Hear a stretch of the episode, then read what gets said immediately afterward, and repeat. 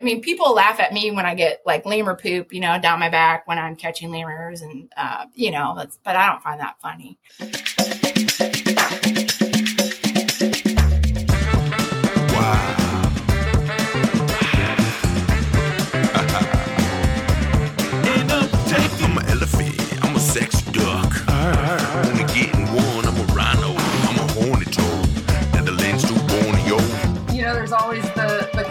Toss them overboard when you're sitting having lunch or, you know, just anything like that. the classic. We actually were joking about setting up an OnlyFins account. Here's to us all swimming through the shit and making more sense of it. Wild and unprotected. Planet Earth, we can't neglect it. Ah, nature sexy. We need this place, so please respect it. Hey everyone, welcome back to this week's episode of the Wild and Unprotected podcast. On today's show, we have Susan Inman. She is the Mid Coast advocate for 100 miles off the coast of Georgia. Susan, welcome to the show. You got it. Thank you, guys. Yeah, thanks for hopping on the show with us, Susan. Yeah, this should be a fun one. We're looking forward to uh, diving into what 100 miles the organization is and uh, what your role is. So, uh, without further ado, can you um, really just give the audience a little bit about you and what you do at 100 miles and what a mid coast advocate is. Right. So we are 100 miles, and we get our we get our name from the 100 miles of, of the coast of Georgia. A lot of people just forget that Georgia one has a coast, but we also have barrier islands, and so we work to protect all of that. And what I do as a mid coast is I focus on the two middle counties within the coast. And so specifically those that now would be McIntosh County and Liberty County. And so, and what that does is we work to protect our communities, our national environment through education, advocacy, and civic engagement. And we, re- we really find that the combination of those three things really make us successful and different than like a riverkeeper or any other type of um, environmental or conservation organization. Yeah, yeah, that's incredible. Especially to have like, you know, your focus on those three things alone. I'm sure they overlap in many different ways. Um, and, you know, having that trifecta gives you something to lean on uh, when one thing isn't as uh, adventurous as the other. Um, can we talk a little bit about your advocacy um, and, you know, what you do to get the, uh, the community engaged in protecting 100 miles of the coast? Yeah, so the it's really interesting because being an advocate just that's like a really broad topic. Um, because that's everything from zoning which isn't a whole lot of fun to talk about but that's where your basis of uh, like pollution can occur. Let's say you're having a large transformational development from agricultural to industrial. Like that's a big change. And on the coast of georgia we're, we're uh, large we have a large percentage of wetlands and so all the connective tissue everything from our land to our water, it's one. And then our communities that have lived there for many generations. So, like I said, zoning is not as glamorous, but yet you have your pollution to your water. You also have your land pollution, and then you also have your wildlife that live within that um, that environment. And so you have to protect all of that. And then your communities live in there. So what your animals are experiencing, your communities are directly experiencing also. Yeah, it's it's wild how everything is so interconnected in the state of Georgia. Um, I'm I'm from the East Coast, so I, I, had knowledge of Georgia having a coastline and and even you know the coastal islands. But moving out to the West Coast now, where I'm at, um, I don't think anyone knew that there was a coastal border for Georgia. And then on top of that, to have early discussions about, you know, 100 miles being on the show, they're like, what? Every everything is kind of connected um, throughout Georgia, and it leads out directly into the Atlantic. And you're like, "Yep, that that would be the case. That's why this organization exists. So it's it's cool one to see that you guys are getting the local uh, community involved, but it's also you know cool to talk about it from a larger perspective and show that it's it's a lot more than just uh, Atlanta. Yeah, it, it really is, and uh, our, our coastal folks, we, we call ourselves coasties, kind of like the Coast Guard, but we call ourselves coasties. And uh, a lot of people in Atlanta just don't know that we're here. And so we really define ourselves in a few different areas. Atlanta's their own definition. Uh, then we have our Piedmont, which is our middle Georgia, and then we have our coast. And actually, when I was in Utah and I, was looking just to expand what I was doing, um, someone said, There's an island off the coast of Georgia. And I went, Huh? Like, I didn't know either. I didn't know either because I was originally from the, the western part of, or the western part of uh, the Mississippi River. So it's, you know, it's, it's something. And once you move here, it's the, it's the connectivity of the people to the land to the way of life. And uh, that's, that's what I love. Yeah, that's awesome. And you mentioned, excuse me, you mentioned that island off the coast of Georgia. Is that St. Catherine's Island? Yeah, that's that's where that's exactly where I moved to. So I was working out in Salt Lake City uh, at an aviary and doing a little bit with Hawkwatch International. So birds, just working birds. And this guy I was working with, uh, he's like he his one of his favorite birds are hornbills, the Asian hornbills. So it's really large, long bill, small feet uh, pretty just really good birds, but um, their population is obviously declining because they're southeast. These were ones that are specifically to Southeast Asia. And so he's like, well, there's this breeding facility off the coast of Georgia on an island. You can only take a boat to get there. He's like, you need to apply there. You need to do this. And so, of course, I have a problem of not saying no to adventure. And they're going to give me housing. They were going to pay me a salary. So what I didn't really have a reason to say no um, if they offered me the job, and they did. And so that's how I first moved to Georgia. And I don't know, I just I, they told me they need you need to get a boat to get over there, but I didn't realize I need to bring everything that I needed, like my clothes and everything, onto a boat over there. I don't know, it just it's kind of blew my mind of of the private island. Uh, a lot of people refer to it as Jurassic Park because at the time there was free ranging lemurs tons of bird species, reptile species. There was uh, hoofstock, as in zebras, antelopes, all these exotic, uh, most of them endangered species on this island that are there to breed and to get over the hump of being endangered. Uh, and so it was it was phenomenal, um, and that's that's how I got hooked in Georgia. I, realized that uh, I was very spoiled because uh, a lot of people don't get to experience it in the way I have. So I'm very grateful. Wow. Yeah, that sounds like a magical place. I couldn't imagine seeing that many different types of animals on an island.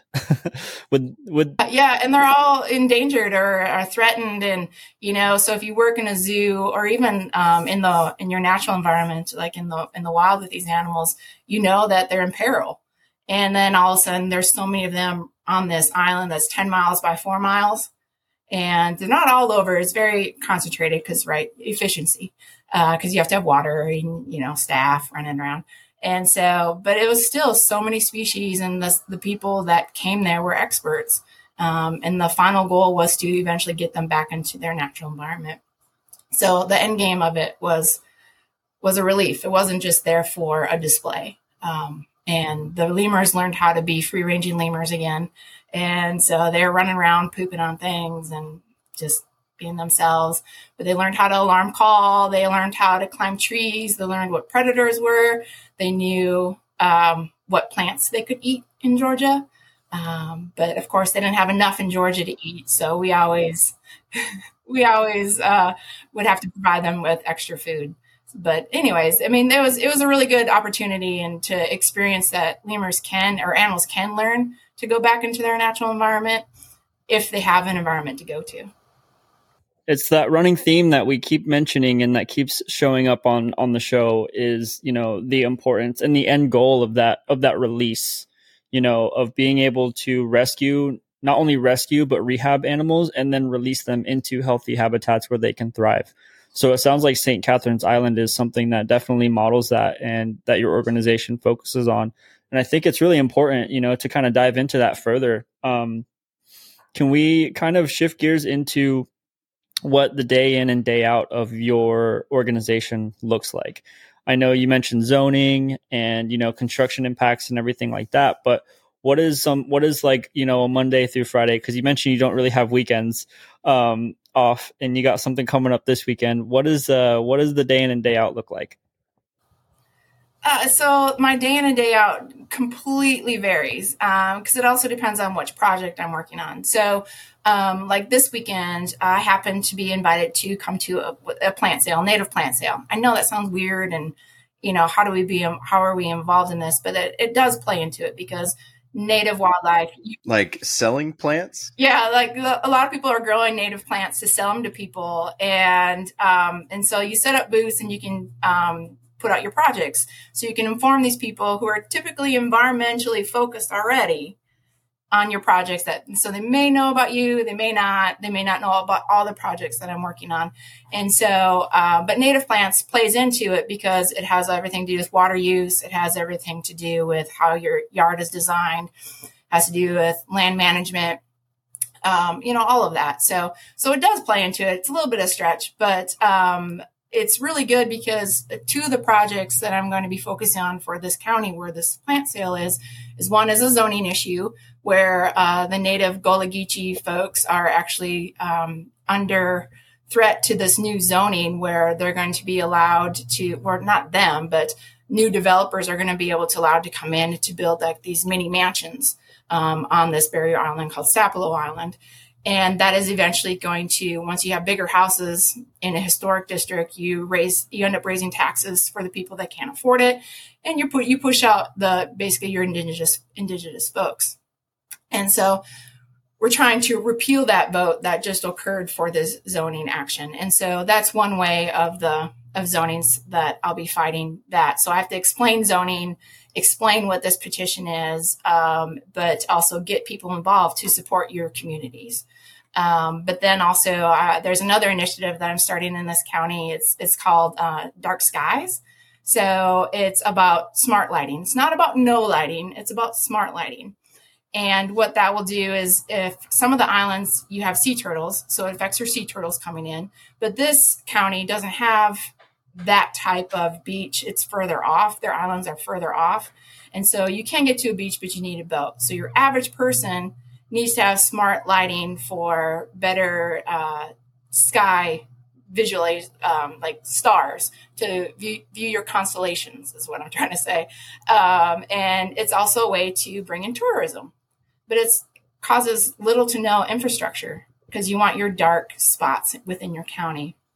And so that's what the process we're going through right now is like measuring in our dark spots within the county so we can advertise this is a dark spot area. You know, it's just like birding. You need a telescope or just come out and have a conversation with uh, someone that knows the stars. And uh, it's, it's just a great initiative to for ecotourism in this county um, and to move it forward. And, and then also dark skies help animals and it's you know helps the wildlife and helps your neighbors not get mad at you when your spotlight is shining in the window. But uh you know but it has like all these layers to it. And you know we say it's to look at stars but realistically it's about animals. It's also about wildlife. It's just about light pollution in general. Um, and we're losing that on the coast. Uh, this this county is one of our last counties that we can actually have a dark sky and so we need to change policy to keep our lighting smart. I didn't know how rare dark sky designations were um, until you and I had talked about it um, a little bit ago.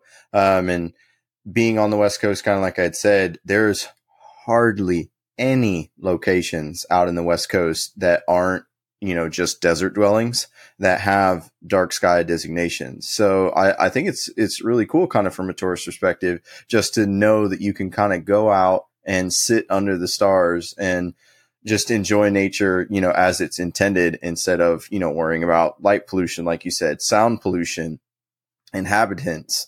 And, you know, I, I, understand, you know, the, the smart lighting portion of things. Um, and, and that's definitely a good way to sell it to people.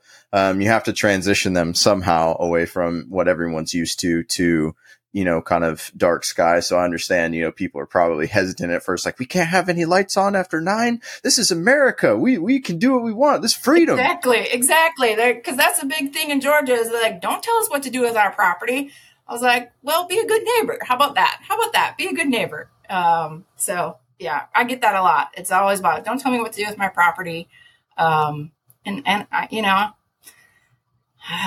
it's it's it's a struggle. Yeah, for sure. Yeah, and you know, it sounds like It sounds like a lot of the work that you do is, you know, not only in the field, but most of that is to protect and change policy. Um, would you say that that's more dirty work than actually being out in the field?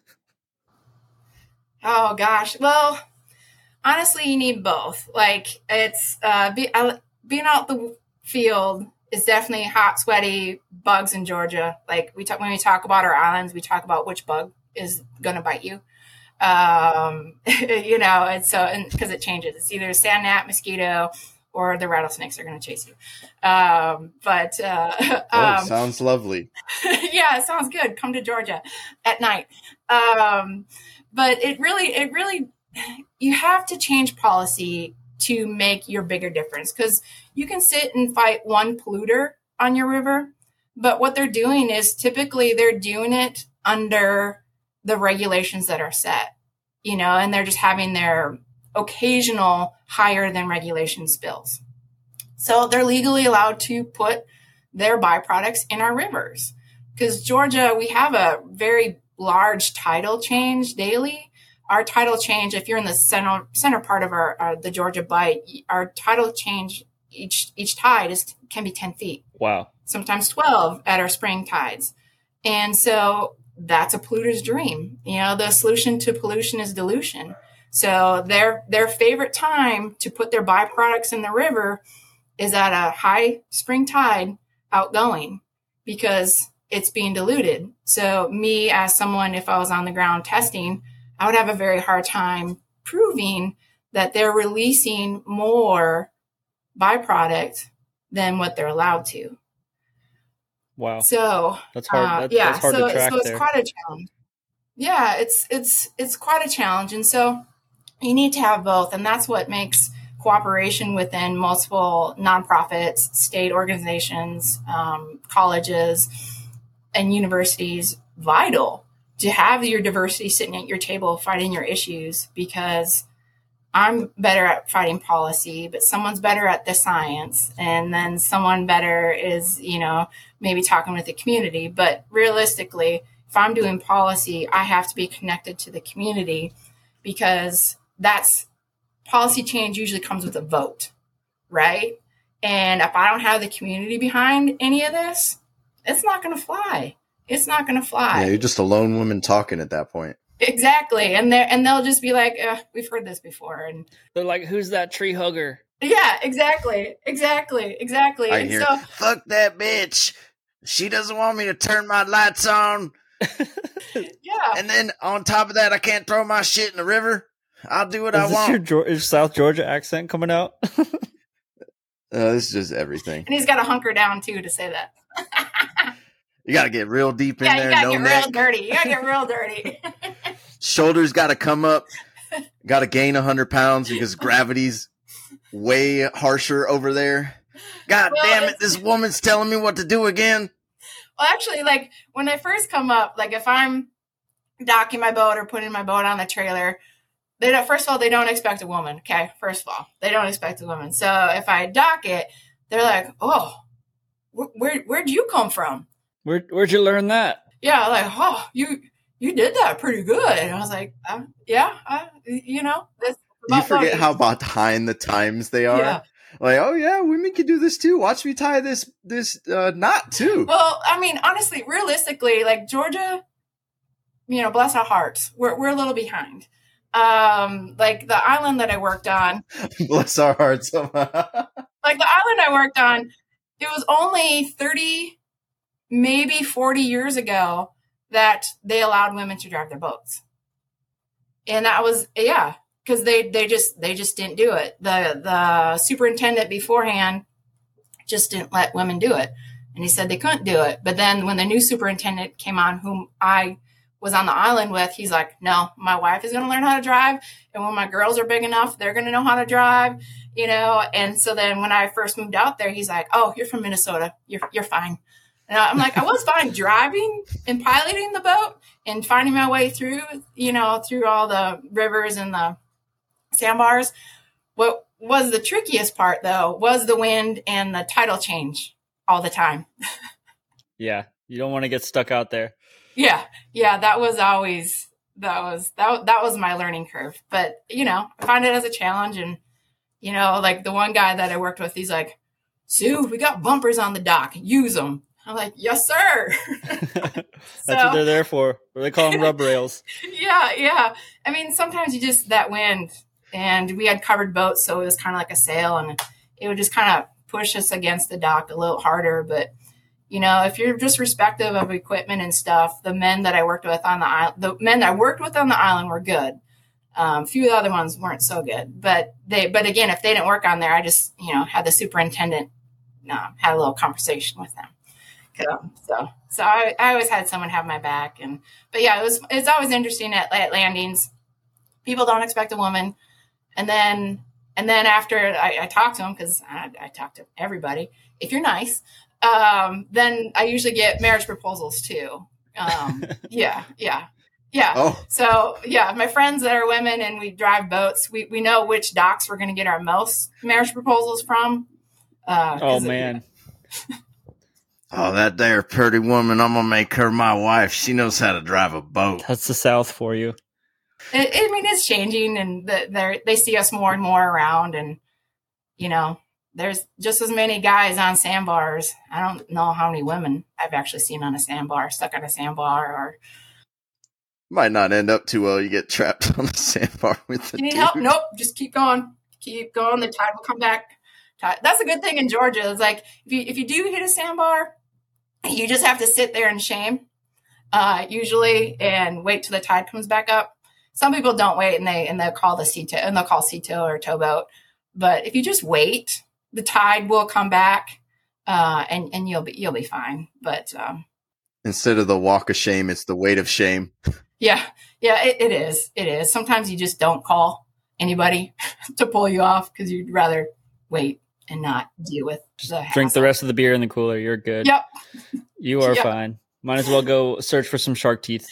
yeah, do something. You know, just it's you know, it, it- yeah, yeah. I've only, I've only, I've personally only stuck my boat once, um, but that's because I was dropping someone off and I um, stayed there too long because I was just looking at things, and then I was like, I'm stuck. And so he comes back ready to go. I'm like, yeah, no, we're not going anywhere. We're stuck. He's like, damn it, Susan.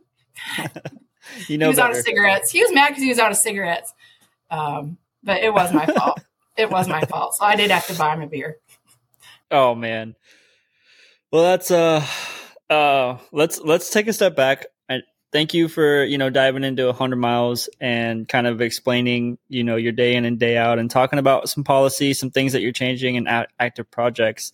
Um let's talk about Susan. Let's go back into the childhood. Let's go into the depths of what makes Susan get up in the morning. Like why did you start this? and how did you get to where you are? I think uh, the audience would love to know. Oh, so that's that's always interesting. And when I start talking about this, people um, they do lean in because it's so non-linear. It's um, and it's it's kind of hard to to for some people to follow because it's so not linear. But um, I was actually born in Denver, and that's where my dad's side of the family is. And then my family split, and my mom took us, me and my brother, back to Minnesota, where her family is from and I lived there for about you know junior or uh, let's say elementary school, middle school, and then we moved just uh, Minnesota, southwest part of Minnesota, so it's like Minnesota, South Dakota, and then um, we ended up moving across the state lines to South Dakota, and that's where I spent my high school and college years. And so um, when I was there, it's it's pretty tough to be native um, or to look native. I didn't grow up on a reservation, but reservations are all around us. Uh, I am native, but it was it was really tough. So I was always like, you don't, you really shouldn't make a, don't make a speech. Like just to stay down, you know, and don't don't really do a whole lot. Just do better when people call you, you know, call you slang words like dog and all that. Like I wasn't allowed to fight back, and that's really tough. It's tough, and it's not fair. And so when it was up to me and I played sports, so I did really well in sports and and so I like I was I was a good kid. Um but then when it came time for me to figure myself out, you know, in college, I did the college thing. I did biology, uh, minor in chemistry and zoology.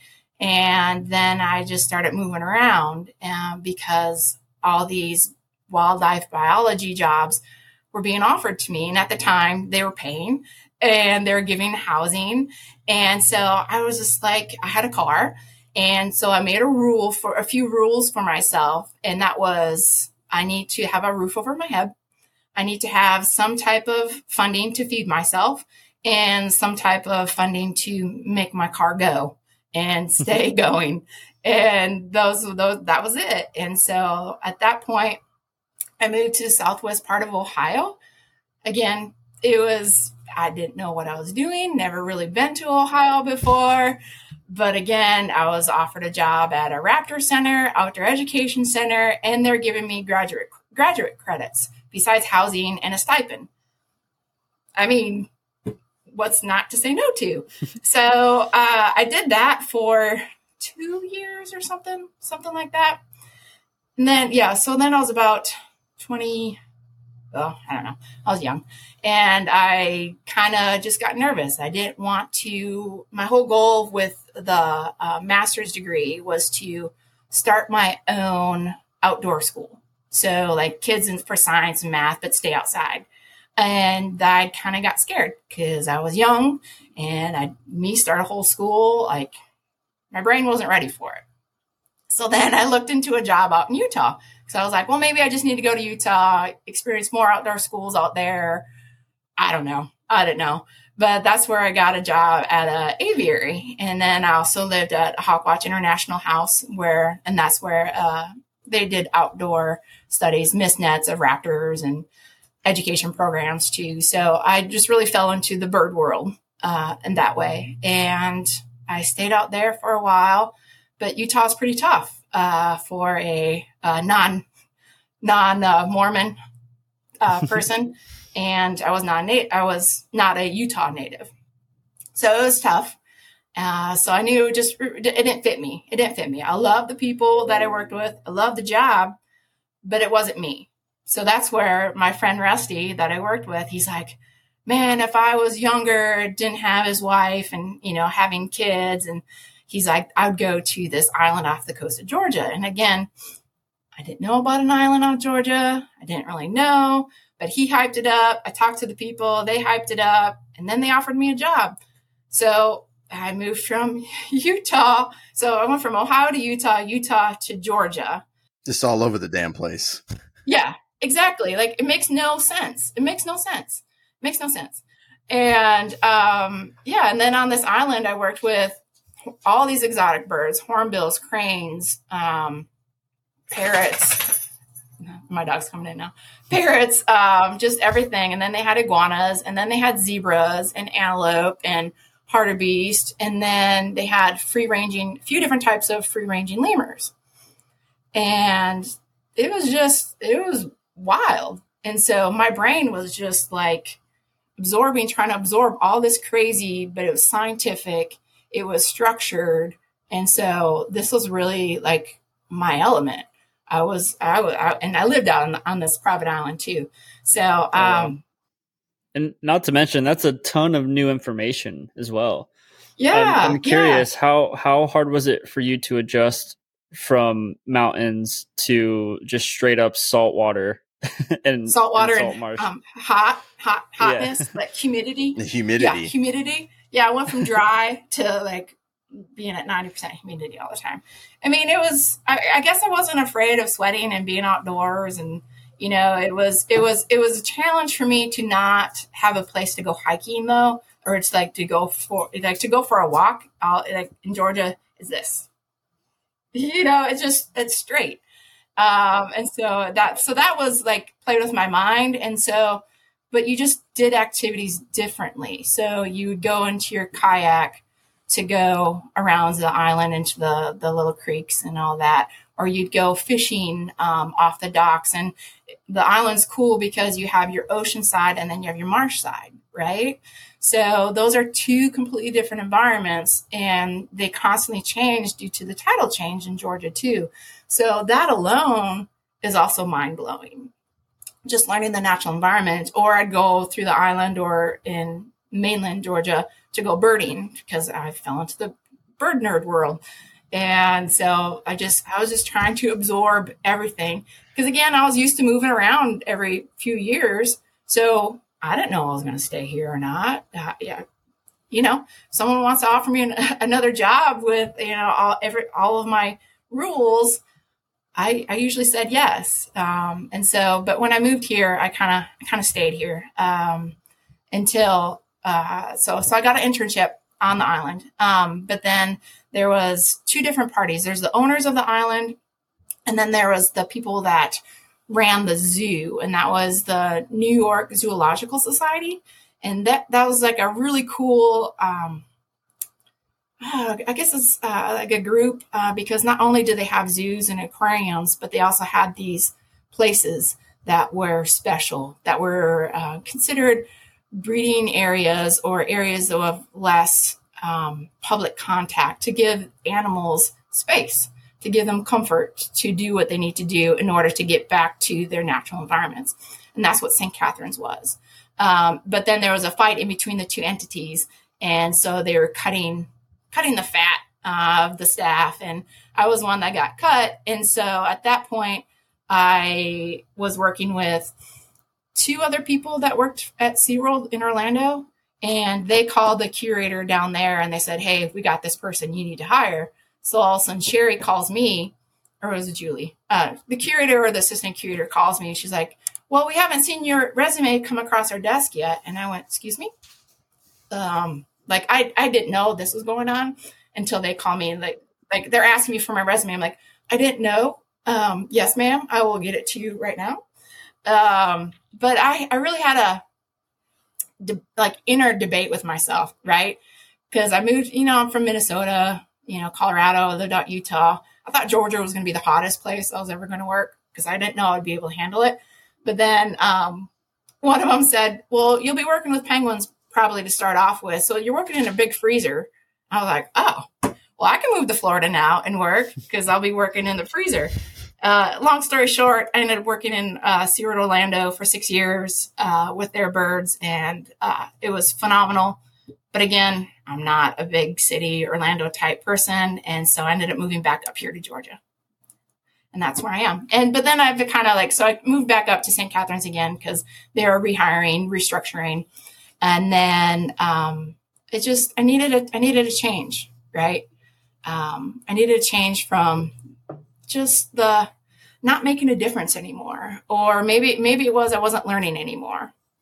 I, I, don't really know what it was in me that made that change to an advocate.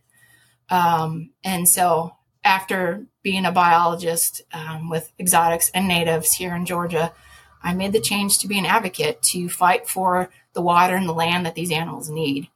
Because uh, my job as a biologist was not pointless but it didn't have that ending to it. It's um, it's kind of just mucking around, and I needed to have. It felt like knowledge without action. Right? Yeah, yeah, mm-hmm. yeah.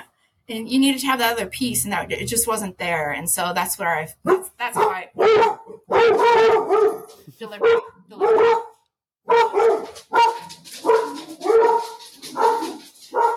I hear their feet.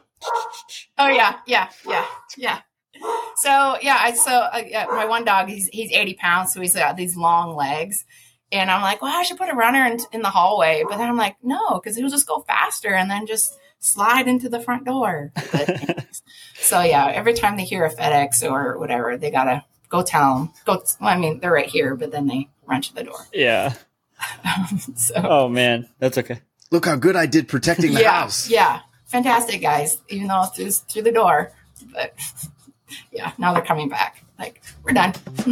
Before we get too far into this week's episode, I wanted to give a quick shout out to our sponsor. Our sponsor this week is you, our listeners. How? Well, now that we're a nonprofit, the donations that we receive go directly towards funding our shows. Want to help or need more information? Visit wildscapeproduction.com backslash donate to support the show. We're so thankful for the support. You make the show exactly what it is. So yeah, that's a that's an interesting journey. You know, I'm I'm grateful that you were able to hop around and then end up you know, in a place that felt more like you, where you felt like you're making a bigger impact and truly, you know, fulfilling work in terms of what makes you happy.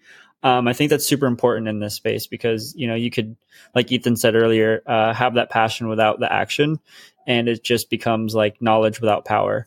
Um, so being able to fight for something bigger than a specific species or you know this or that you were able to look at it as a whole and say hey i want to protect all of this. So kudos to you for finding that journey. And you know it seems like you're on a very impactful one as we speak.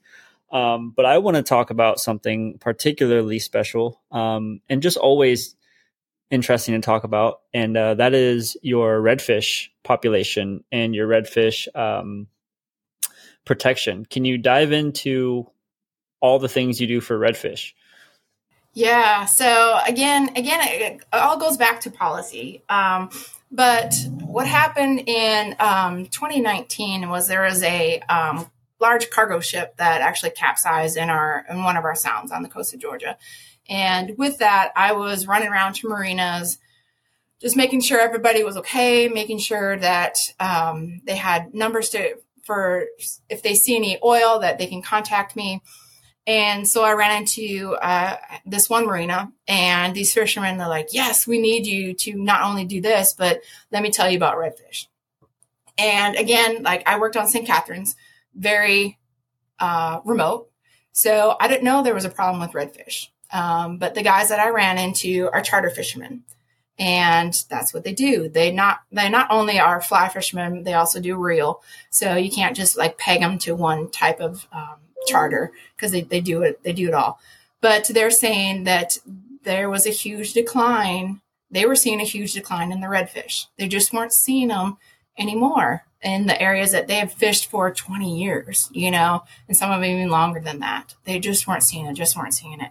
And so we started looking at the bigger picture right uh, look, we started looking at policy we started looking at well when was the last time georgia had a regulation change for redfish well, to our surprise, uh, and it's a debate, it's either 30 years or 20 years ago they made a change. Like 30 years ago, they established a limit of five per person, right?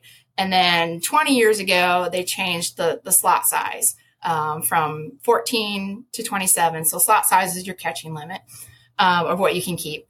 And then they switched it to 14 to 23. So 20 years ago, they made that change.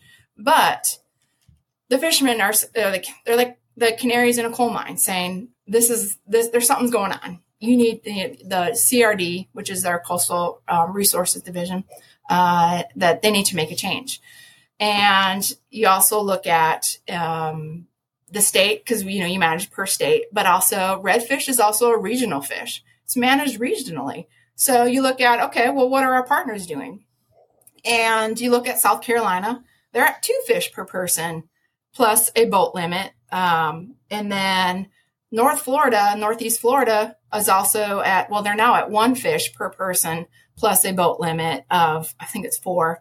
Um, and meanwhile, Georgia, we're at five fish per person, no boat limit. So you can have six people on your boat, 30 fish each day.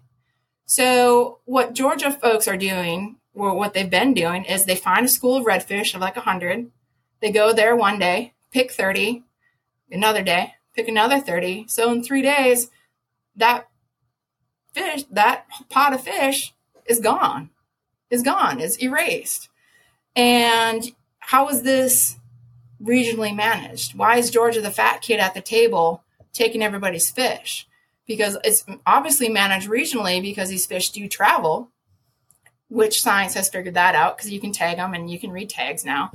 Um, but also northeast florida and south carolina have also put a crap ton of money into hatchery fishes but yet mm-hmm. they're having a lower regulation so we're getting all these fishes from the other states and we're like we don't have a problem you know um, it's it, it was mind mind blowing so we started getting um, our fishermen together right? You have to work with communities. You have to work with your specific communities.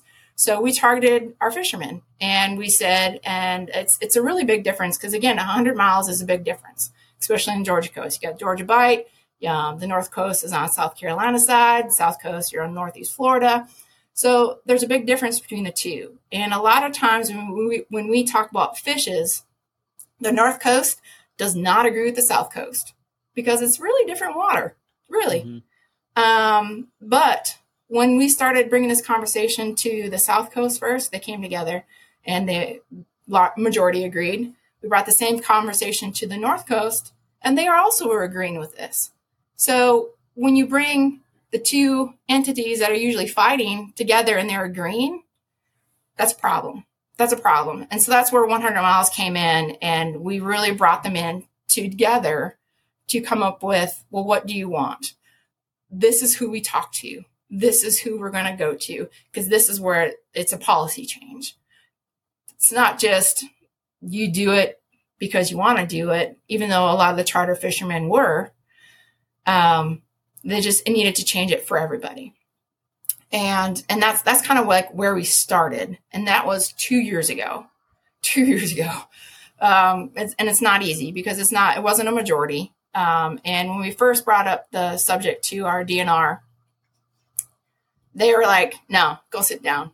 They were yelling at the fishermen. They were not agreeing with us. They're saying, don't work with 100 miles.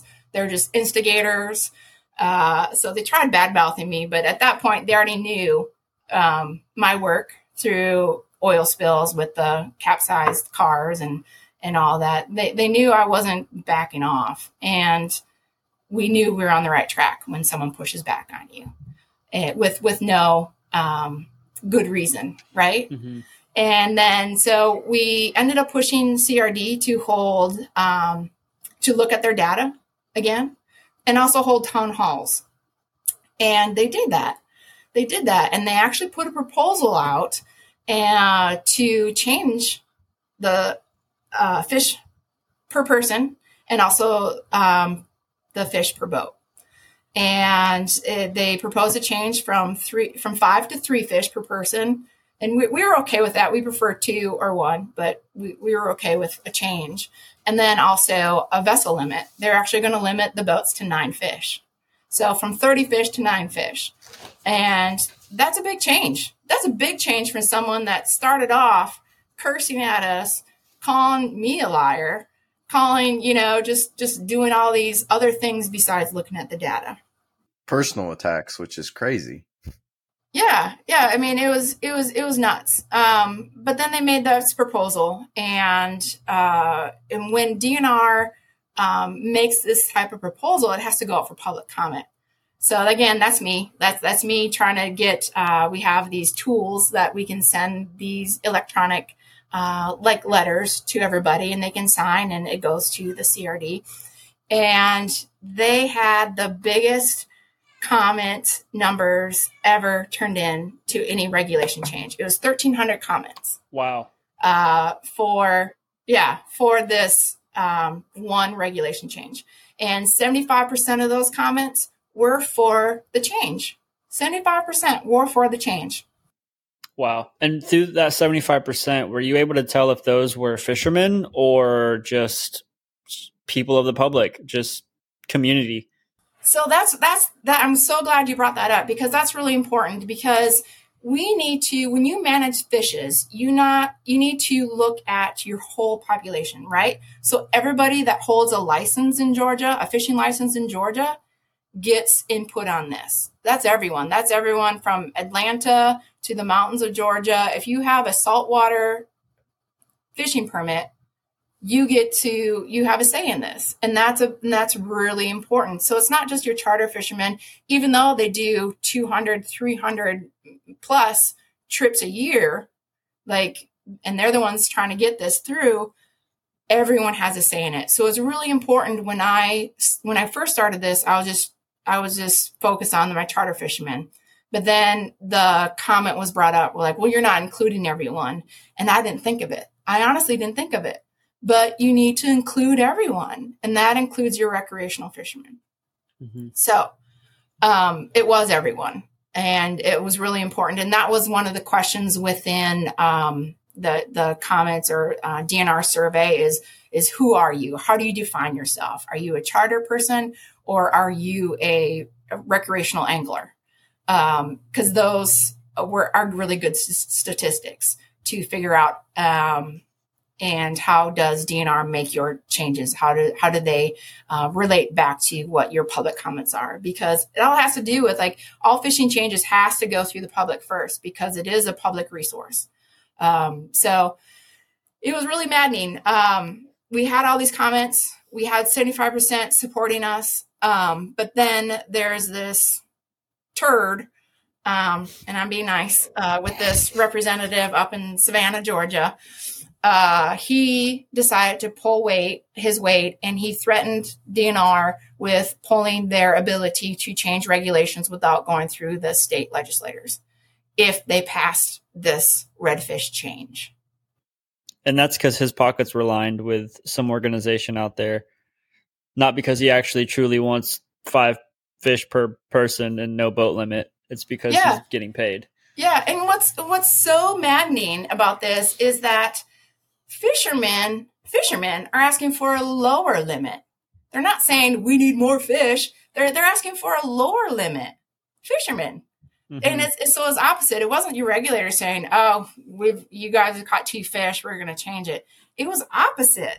It was opposite. So this was just like this really weird conversation that I was having.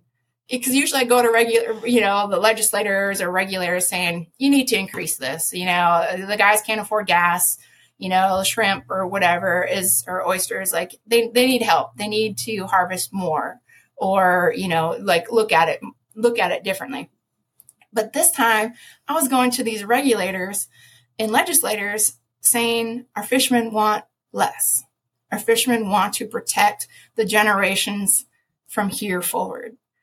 And and that's why we were so upset with this one guy because he can change the how CRD regulates um, any types of fishes. Because right now they can do it in house through public comment, through their board, you know, there- there's still a process, but he was going to take that away. And so, so we're, we're in a holding pattern. We're in a holding pattern. Um, now we have, we have our, we're going through a, a stock assessment right now.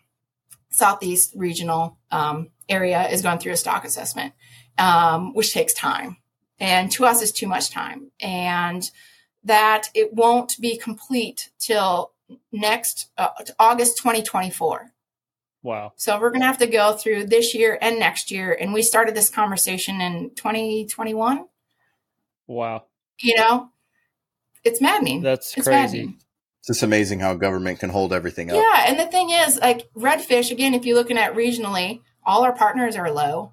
They're actually going back to, you know, releasing hatchery fishes, which what we don't want hatchery fishes. We want to keep our wild population genetics. But yet we're harvesting these like crazy. And then even if you go to a lot of people used to come to Georgia for red fishing, but now they're going to Louisiana. hmm Yeah, and guess what Louis- Louisiana's doing right now? They're talking about changing their regulations hmm because they're the fat kids at the table too. They're at five. I think they're trying to propose three, just like what Georgia's trying to do is change it. So I don't know. I don't know what how they're gonna get that change, but I sure hope so because I mean, this. Look at Georgia. We're, we're not doing good. We're not doing good. So let's bring in uh, the science aspect. Um, when it comes to tagging and, you know, accumulating data on your wild population of redfish and your hatchery redfish, I know the CCA here has a really good incentive on um, tagged redfish. Whereas, you know, if you if you sign up and you have, you know, have you've caught a redfish that's been tagged by the CCA, you have a chance to either win a brand new boat or a brand new Chevy Silverado. And that's all because you caught a tagged redfish and you applied for it. Are there incentives um, that have a similar effect in Georgia um, with any tagged fish or tagged species such as redfish? Yeah, so that's that's kind of like another unfortunate uh, kind of turn of events um, from this is that the CCA in Georgia has had a steep decline in their um, membership because they really stopped speaking out against anything that DNR was doing. And so a lot of guys just lost trust in CCA. Hmm. Uh, and so there is some incentive through our DNR. If you catch, uh, or if, yeah, if you get your tags um, and report your tags, then you can, you know, start getting hats or um, something along along those lines. Um, but also, what came from the decline of membership in CCA and the inactivity to speak out against DNR, we actually created a um, Saltwater Anglers Association um, where our charters came together. So it's Georgia's Saltwater Anglers Association, GSAA, where our charter captains come together and have meetings and continue continuously discuss what's happening in the North Coast, Mid Coast, and South Coast. Um, to keep pushing that forward. And so that's where a lot of our uh, initiatives are going to be coming from. And we are, we are planning parties, and uh, we just did a film fest, a fly fishing film fest, where it was greatly supported. Um, and so that that's the type of things we're doing right now. There's just a lot of lost trust in CCA and also uh, DNR. CCA is. CCA of Georgia is changing but it's it's hard to get people's trust back Mhm. um, once it's lost. Um, and they're just they just figured out that like the coolest thing about this is that everyone came together, they spoke their mind, and they they made a huge impact. They made a huge impact. It took a legislator to threaten, you know, to stop this. So they did a great job, and I think they recognize what they've done. Um, even though it's not done yet, it's it's really frustrating. But they also know that they're they're not done. They're not done yet too. Um, they get a little tired. We all get a little tired, Mhm. but they're not done yet. Uh, so it's it's hard to come up with an incentive. Um, so, but they still like to tag things because they love science. They Mhm. they they find fish is cool. They uh, you know want to find solutions to their problems and um, it's and another thing they they're just they love being out there right? So when they see manatee they call me to tell me to report it right? Because they don't trust dnr so they call me to report it. Or if they're off if they're near shore and a right whale pops up next to them they send me all of the information so i can report it. You know it's it's it's the love is still there it's just the trust has been lost. So it, it's work it's being worked on That's such a tricky like line to walk across too, because like you know the CCA having the name, having the word conservation in the name of your organization, and then to lose trust of the people in the community, that you know that sucks, and you want to be able to help build that back. And all you can do with your organization is keep doing what you're doing, you know, and keep chugging along and and fighting for that change, and and you know sucks right now that you're in a holding pattern but you know i think when it all blows over and the change that you want to see happens then you're like wow those past three three years three to four years of just waiting definitely paid off. Um yeah. which is a great point into uh the next section of the show. Um can you how do you see the future of 100 miles um, in the next you know year to five years what is what does 100 miles look like for you Oh gosh, um, that's that, it's kind of like a, a it's tough, but also not tough, right? Um, because the changes that are occurring right now are zoning. Uh, we're moving from our agricultural lands to warehouses, right? And it's warehouses, which is um, on the what's east side of 95. I 90 I 95 um, is kind of like this divider that we have here on the coast, and uh, everything east of it has an extreme amount of wetlands. Um, and until the past probably five, six years, the wetlands have been protected. They haven't, you haven't been able to fill them in um, until recently. We've had the Sackett chain, you know, ruling, and it, and a few uh, former president uh, changed a few laws that you can fill in your wetlands for m- minor reasons. Um, and they're saying the reasons are now is due to our ports. Our ports are, you know, due to COVID had an explosion of, of in, or increase and uh, transportation. And so we need these warehouses because of our increase in our ports. Well, You know, that's that's debatable. But anyways, there so now they're building all these warehouses and it's in wetlands. And once you fill in a wetland, you lose your filtration. Our wetlands are kidneys. They filter the water before it gets to our rivers and our ocean. Um, and we're losing that. And it's going to be stormwater runoff. It's going to be all everything from your diesel trucks that leaks.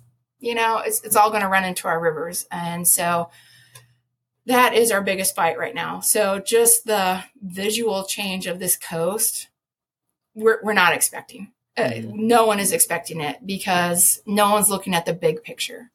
Everyone looks at your counties, every, you know, your your local entities. You only look at your county. You don't care what the next county is doing. But you have to when it comes to your wetlands because it goes back to your connectivity. Your communities are connected your waters are, are your connective tissue, your land's your connective tissue, and it's all related. So once you start scraping away at it, it's you're damaging it, and you you think you're doing right for bringing in money, but what are you doing to your communities? What are you doing to your wildlife? Um, it's it's it's it's phenomenal of of how fast this is coming and in every county and each county is not looking at what's happening. So that's that's one thing that we look at. We we deal with the corps of engineers a lot because the jurisdiction of wetlands goes through the corps of engineers. Mhm. and so we're trying we're trying real hard to get them to look at the big picture especially when their permits that they're putting out for public review says due to the expansion of the port we're like okay so this isn't just one warehouse. It's actually 200 warehouses but they've never looked at a cumulative impact like this before. And they need to. Someone needs to. Um, so we're, we're trying we're, we're trying to, we're, we're yelling we're getting reporters you know communities are yelling because they're getting the warehouses and each warehouse has what a thousand to three thousand trucks that will eventually be going there. Right now it's just dirt trucks that are causing problems but they'll be having all these, you know, and they're two lane roads because they're rural mm-hmm. areas, right? Because you can't build a warehouse like mm-hmm. this within a city. So you build it in the rural areas that don't have the rules and regulations and codes and ordinances to protect people. So these people are just being, they're literally being run over. And they have kids. Their kids wait on at the end of the, at the side of the road for the buses, just like your kids in the city do but you're having these huge trucks fly by with no care Mhm. and they don't have protection so um, it's the visual change of the coast is, is going to be um, strong and so that is something that i will be working with 100 miles I, we don't know what that looks be- what that looks like for for water we don't know what that looks like for wildlife um, but also another fight is uh, the coast of Georgia. We don't have we get our water from um, an aquifer. We we can't because we're, we're we're too close to salt water. Um, so we have to go real deep to the, the Floridian aquifer, and um, we're actually in a few water wars with with our aquifers with Florida. So sorry oh wow, about I didn't know that. that. yeah, because uh, it's it's the same aquifer You stealing the water in Florida? yeah, so uh, we're we're in a we're in a water war with Florida, and we're also in a water war with Tennessee over a lake, over a lake. So, but water, you have to really protect your water too, um, because you're going to run out of water. hmm And it just like our Florida aquifer is just this phenomenally huge aquifer.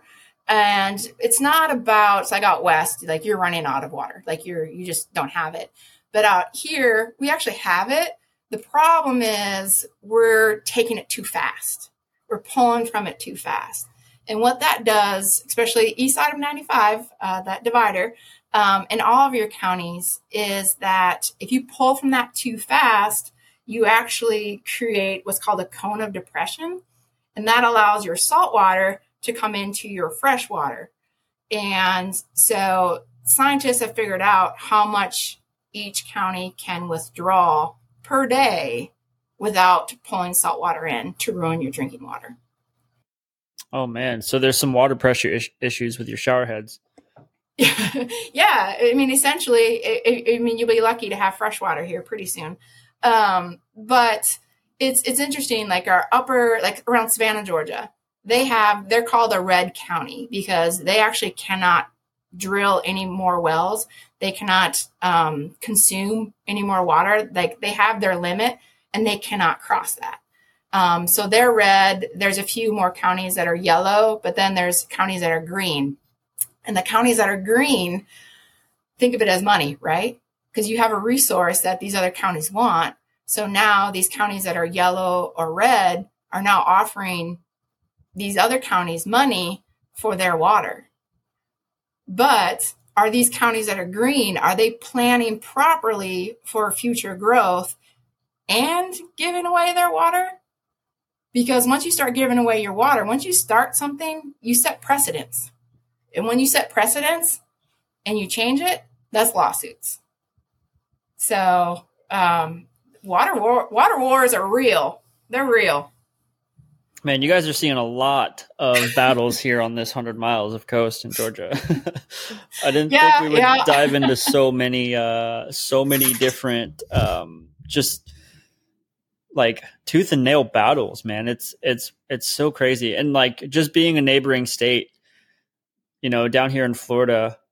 I myself am an avid outdoorsman. I'm a fly fisherman, saltwater fly fisherman. Grew up, you know, I grew up outside of um, outside of Pensacola and Fort Walton Beach. Ethan's from the same place, um, and yeah, well, like I've had the pleasure of experiencing so many different parts of Florida. You know, the East Coast. I'm not really a, a landlocked kind of guy, so when you mention like Ohio and like you know the flyover states, I'm like, huh? I was born near the equator, and I got to be in the sunlight, so oh, it's like you know traveling up to Charleston and visiting you know local fly guys there and and talking to locals there and seeing what their policies are and how how hard it is to make anything move in terms of law and, and policy it's it's so disheartening you know? And then to hear just south of that in savannah that there's a, a red county there there's there's water quality issues and then all the way down to you know the tip of florida down to the down to the keys there's just water the topic of water is like you know how is this such a wild and conflicting topic that we can't figure out water how important water is Yeah, it is, and a lot of it, like for in Georgia, and again on the coast, because we have our, it goes, it all really goes back to water and, and our tidal change, right? And it goes back to our, our industries, um, paper mills. Paper mills, you know, have byproducts, and a long time ago, they've built these um, industries next to our rivers, um, and they draw a million gallons of water per day on average and then they put their byproducts in the river because there of a tidal change. And so it's not only are they using an extraordinary amount of water, more water than a city uses, but then they're also polluting our rivers. And it's it's just like a death with a thousand cuts. Like like this is about to break, but at what what is our breaking point? Like no one really knows the threshold the threshold of our water. No one really knows the threshold of how much pollution you can come in because that was a conversation during the Golden Ray too. Is like they had a a des- designated area, and if the oil that came from the ship, again heavy um, heavy bunker oil, um, came from the ship and it drifted too far out of our sound, like pretty much out to sea, they just considered it gone. It's gone. Like it's unretrievable. My So god they kind of treat the byproducts like that too. And how can that be unretrievable? You're making it someone else's problem. Um, and like car parts were, were floating off, right? Car parts, we found car parts that were 10 miles south on another island, 10 miles north, and then upriver too, about 10 miles. So there's about a 10 mile circumference um, where we'd find car parts. And that was just car, plastic car parts. So where is this oil going? Mhm. or you know all this other um, things that you need your car to run with right because all these cars are driven on so you have you know gas you have your oil you have your antifreeze you have brake fluid and you have your plastic parts and you have hydraulic floors and so we know that with the tidal currents it drifts at least 10 miles in each direction but when it goes out to sea everyone's like ah no big deal Mhm. and shrimpers are catching it in their in their shrimp nets Like that's a problem when a shrimper pulls up a bumper. hmm Like it's a problem. Wow. um, and it and it's and that's like the shrimper's life. It's not only their boat, it's not only the, their gas that they have to use to pull up that extra weight. It's their nets. It affects their the actual shrimp. Like that is Georgia. When people talk about Georgia, they talk about shrimp. They show shrimp boats. hmm You know, it's all about marketing when you talk about Georgia. But yet, when the shrimp are actually under attack by these pollutants, who's there to help them? Right. And who's held accountable? Yeah, exactly. Yeah, I mean, like I said, that's that's a million projects and things that you're. I could see the future of 100 miles just being full of fighting those things. So, you know, once again, thank you for you know diving into what that looks like and some of the bigger issues that you're facing, and thank you for all the hard work that you put in so far with your organization. And I'm sure for any of our female listeners out there, like you can definitely take a page out of Susan's book and you know just like she said, be a good neighbor and uh and uh, Yeah. hopefully it'll pull you into a position where you can be fighting and be an advocate um, wherever you are in the world. So I'd like to shift gears, however, um, into our favorite part of the show, our favorite segment, um, which uh, is in the title, the wild and unprotected side of things. Um, let's dive into. I know you talked about your your past, um, your current, you know, roles, and a little bit about what the future looks like. But can you give the audience some uh, perhaps wild stories that you may not have told to the public before, whether it have been in you know your past days in the Midwest or you know your current time in Georgia or even down in Orlando? What uh what are some wild things that you experienced out there? Um, that's that's yeah. I I could yeah spend uh, uh, a lot a lot of time on this because it's you know it truly is. My dog's talking to me. He knows, he knows too. He's he like, wants oh, to tell you his go. stories. Yeah, he wants to tell yeah his, his stories. Yeah. He's talkative. Yeah, he's a he's a hound. He's a he's a Plott hound. Um, and yeah, I don't know. He's just being he he was in the other room, but then he you know FedEx and all that. But um, it's gosh, you know, it's it's it's wild. Like truly, my my past um, working at zoos, aquariums with the DNR, everything. It's it's it's so wide and it's so so varied. You know, it's everything from lemurs and dealing with them free ranging and dealing with them when they get um, nervous and they have their um, explosive diarrhea. Um, but then it's also being in Costa Rica, darting spider monkeys and, uh, you know, stepping over snakes that you really don't ever want to run into. Um, but one, one of the, one of the funniest stories that, um, I'll I'll say, and I, and I do curse in this one a little bit more than a little bit. That's okay. Um, because Oh no! Oh I know, no! I know, you guys don't. That's scary. I know, I know. But like when you're in public, you're not supposed to curse. But um, I, I was working at this one place, and No one told me when you're in public you're not supposed to curse. I think I, I missed that uh that part of being raised or whatever whatever that was. yeah, um, yeah, I, I got there was a few, you know, like goddams, you know, I'd get, you know, from my uncle. Everyone's like, "Goddamn, Susan." I'm like, "Okay, sorry." um, Let him rip. yeah, I know, I know. Um, so I was going into this exhibit. It was a fox exhibit. I haven't, I have, I was fairly new at this facility, so I haven't been into the fox exhibit yet. But we needed to catch the foxes. I can't remember if it was for a hurricane or for or for what, but we needed to catch them all, and there was four of them in there. And so I was the last one to go in, which is no big deal. And there's um, hot wire, of course, that when you're dealing with foxes, like you need hot wire, and um, and you don't turn your hot wire off um, when you're trying to catch a fox because once they know the fence is not hot, they climb it and they're out. So um, everyone goes in. Have we have nets, catch poles. Um, the vet may have had her dart gun too. Um, I don't remember that part.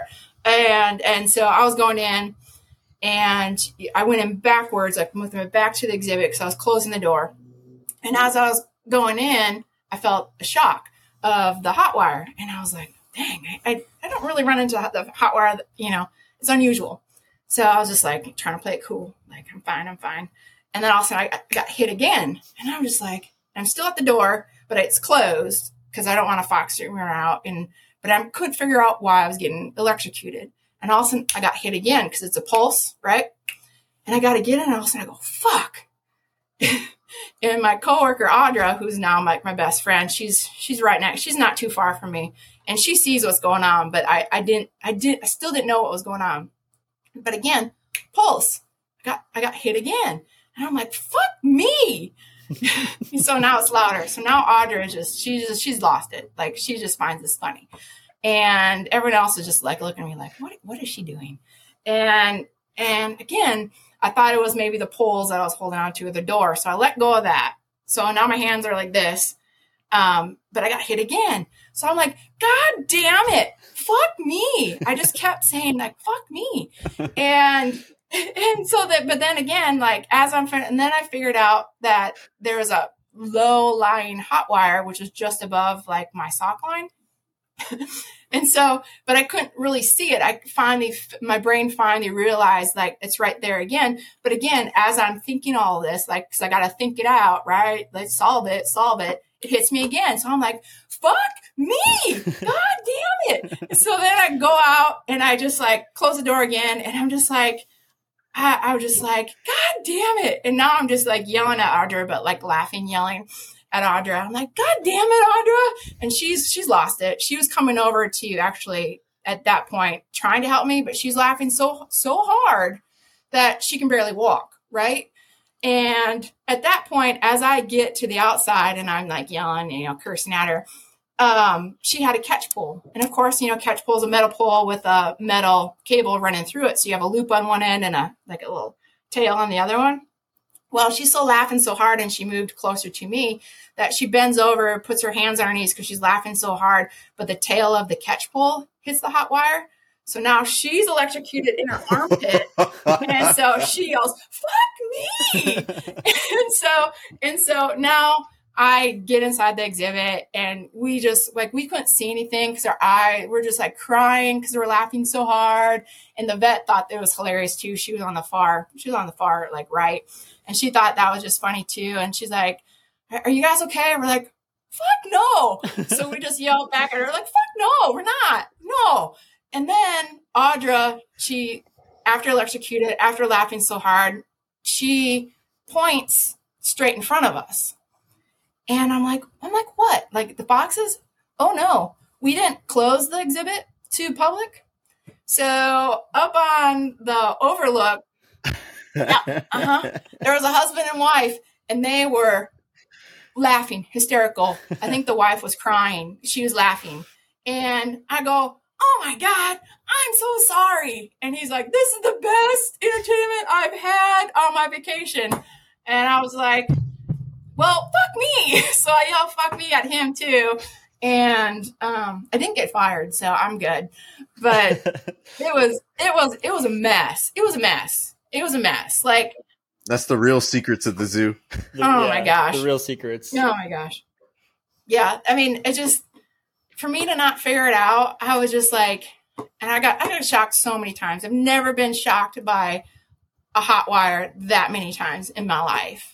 I've swore that much in my life, but that was that was ju- that was just uh, I couldn't believe it. I couldn't believe it. But yeah, I it's the funny. It's one of the funniest stories because we all we all ended up getting shocked by the electric fence. We caught the foxes, no problem, um, but we just had to get into the exhibit. I wish we had the uh, security footage like in the exhibit of this going down. no sound. I know, I know. Well, it's good because then I, you know, I yell at the guests like, "Fuck me," you know, and they're- I'm just like, "Really, Sue? Like, you, you really have to yell at them?" I'm like, I can't believe you didn't get fired for that. Nah, no, they they knew me and they, they knew that they were like they were having a great time. They're having a great time. And so like there, there's ways there's ways to butter people up, you know, at zoos and aquariums and so um but I was just like there was uh, I was a mess. I was a mess and I should have more experience at that point to not do that, but nope. It was just me being me and uh yeah. yeah. I, like I swear, like uh, even like I'm working on St. Catherines where you don't have the public around. I don't think I've that has ever that has ever happened. but it did, and it was fun. But yeah, that was that was that's probably the funniest one. I mean, people laugh at me when I get like lemur poop, you know, down my back when I'm catching lemurs, and uh, you know, that's but I don't find that funny. That's a given. You, you know, working with animals, you get covered in poop. yeah, Just just how it goes. yeah, it is, it is. It's a very common theme on our show. It is. It, I mean, it really is. And you know, honestly, you know, um, people ask like when I worked, you know, with the lemurs, like if the most of them are free ranging, and so when they're hurt, they they're just like like no, leave me alone. Like, but they're out in the open, and I'm like, I'd prefer to catch them out in the open instead of like in a in a cage. Um, but you can lure uh, lemur into a cage with grapes and bananas. Just just so you know. Uh, just so you know. Um, but um, Keep that one in my pet back lemur. pocket in case I ever run into a lemur. I need to put into a cage. Next next time Yeah. you're on the show, Uh, you're gonna see Ethan with a lemur on his shoulder. There was there was one is Look, this snap- is Sabumafu. Yeah, there was like a Snapchat filter where there was like a lemur Yeah. right here, and I send it to my family, and my family goes, "Where are you?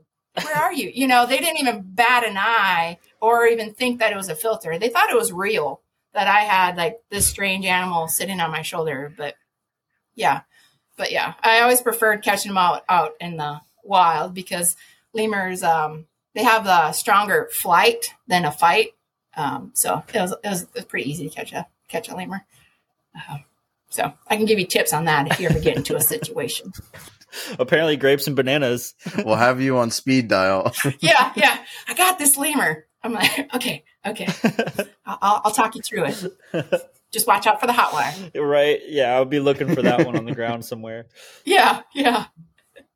No, that's a great story. I mean, I didn't expect you to g dive into a short story of you getting shocked. Um, it's you just never know with these things because, like, No, you know, no, no. I mean, I could, I could, yeah. I mean, I could tell you stories about boats.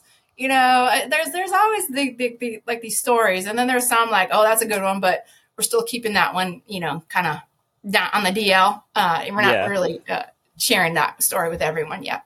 that's Yeah. what We we tell those stories. Yeah, after yeah. the That's wins. like beer at the bar uh, where no one's recording. Yeah, and that's those stories come out when we're on location after filming an episode or you know doing some video work with you guys, and then uh, we're like you said enjoying a beer at the bar. Ethan's having Yeah. a seltzer, uh, Yeah. just a sparkling water. He, d- he he doesn't A drink. seltzer. Well, that's okay. We can we can come up with others. He'll take I'll a Dr water. Pepper. Take a Dr Pepper. but no, that's a, that's incredible. Thank you for you know just being real with us for a second. That's what we aim to do on the show is you know give the mic to people like yourselves uh, with you know great organizations and good intentions, and just say, hey, you know, be real with us for a second. Be human and, and tell us about what you got going on. And it's been nice to dive into 100 miles. Um, I know I, I particularly was excited for this episode to hear what you're battling with in terms of redfish and the policy changes.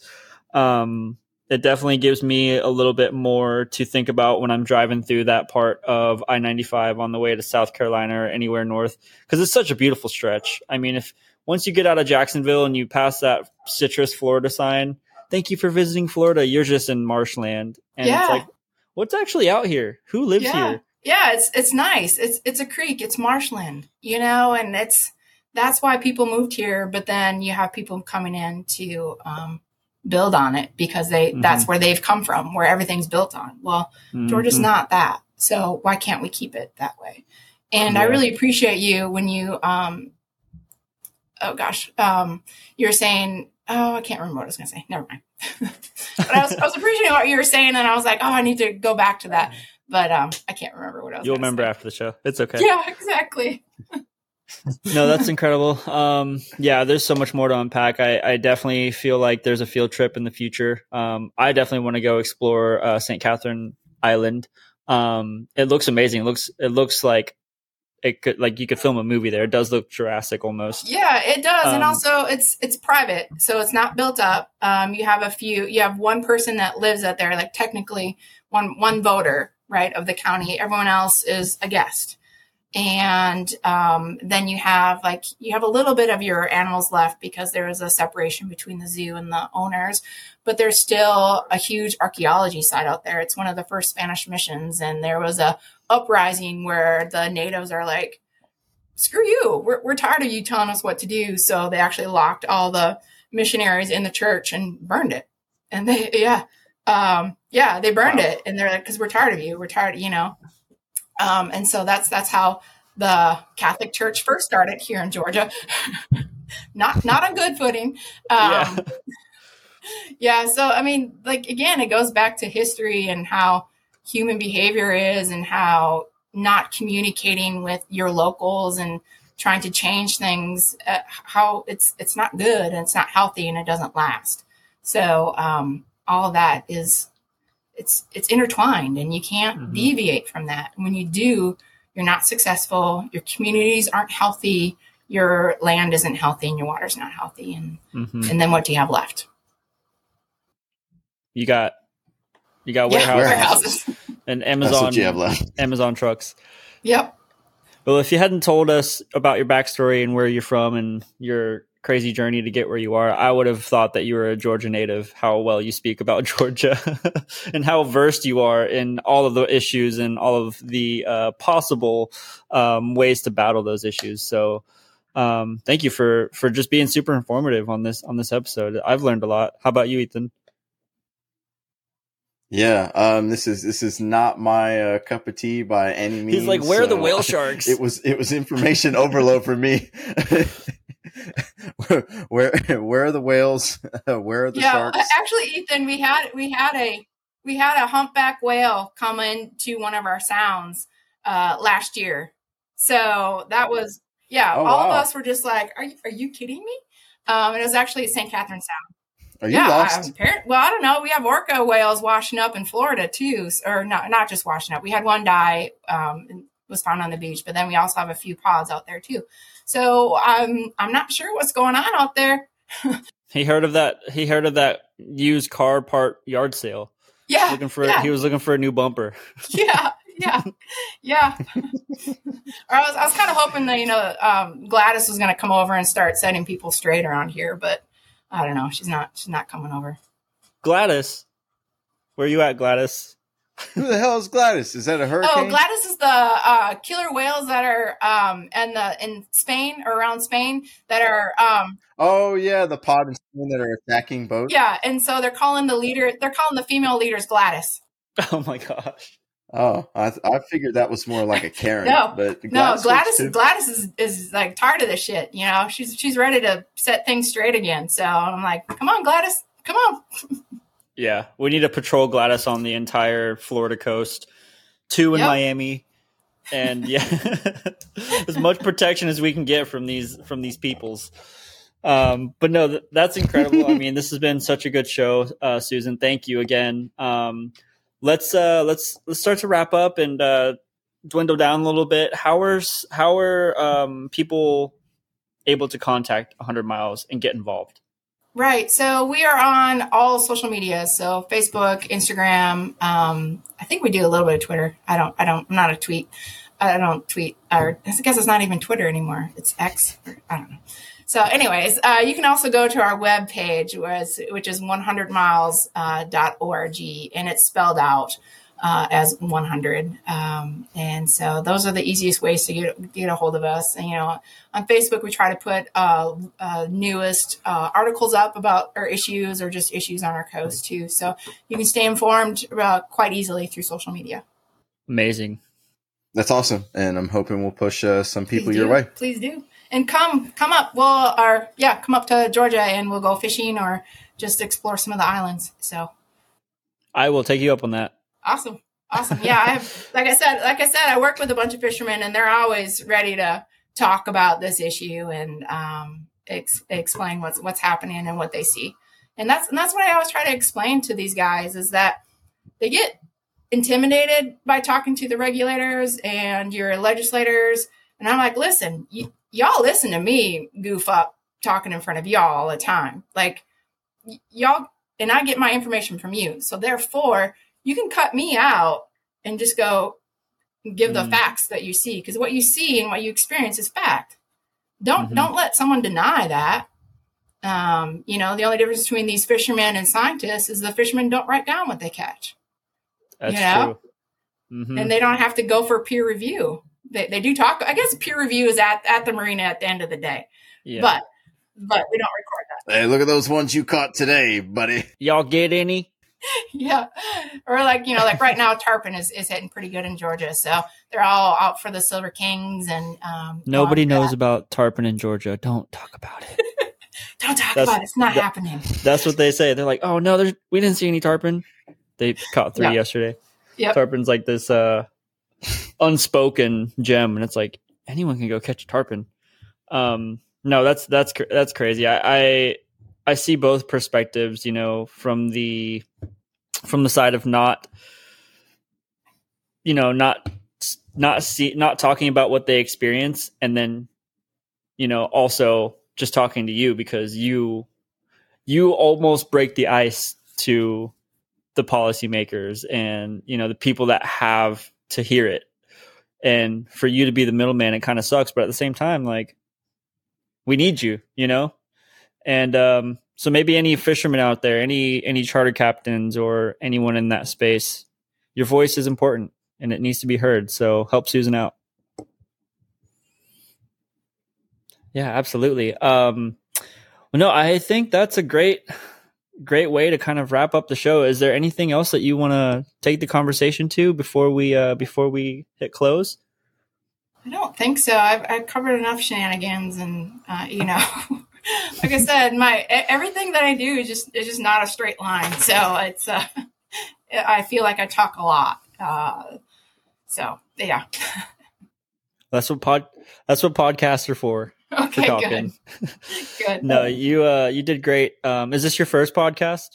Um, I'm, I want to say yes. Yeah, yeah. I've done uh just more. Yeah, yeah. This is my first podcast. I was gonna say I get kind of confused. Another 'cause it's one, Ethan. webinar. yeah, you guys got me. Yeah. Yeah.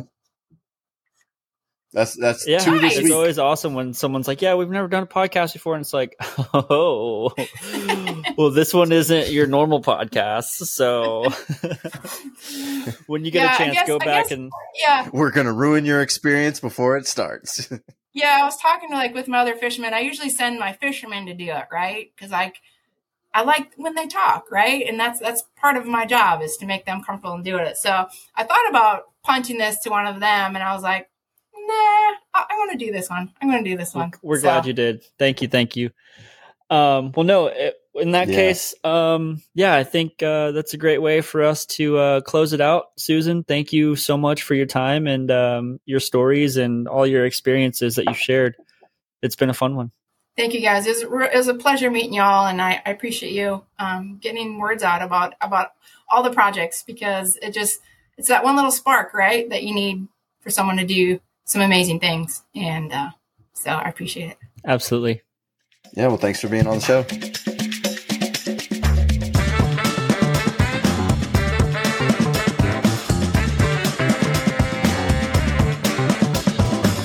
Thank you for tuning in to this episode of the Wild and Unprotected podcast, brought to you by Wildscape Productions. Follow us on social media at Wildscape Productions. For more information on our documentary series, Shoreline Stories, visit wildscapeproduction.com. Stay tuned for our future episodes, as we have so much more in store for Wild and Unprotected.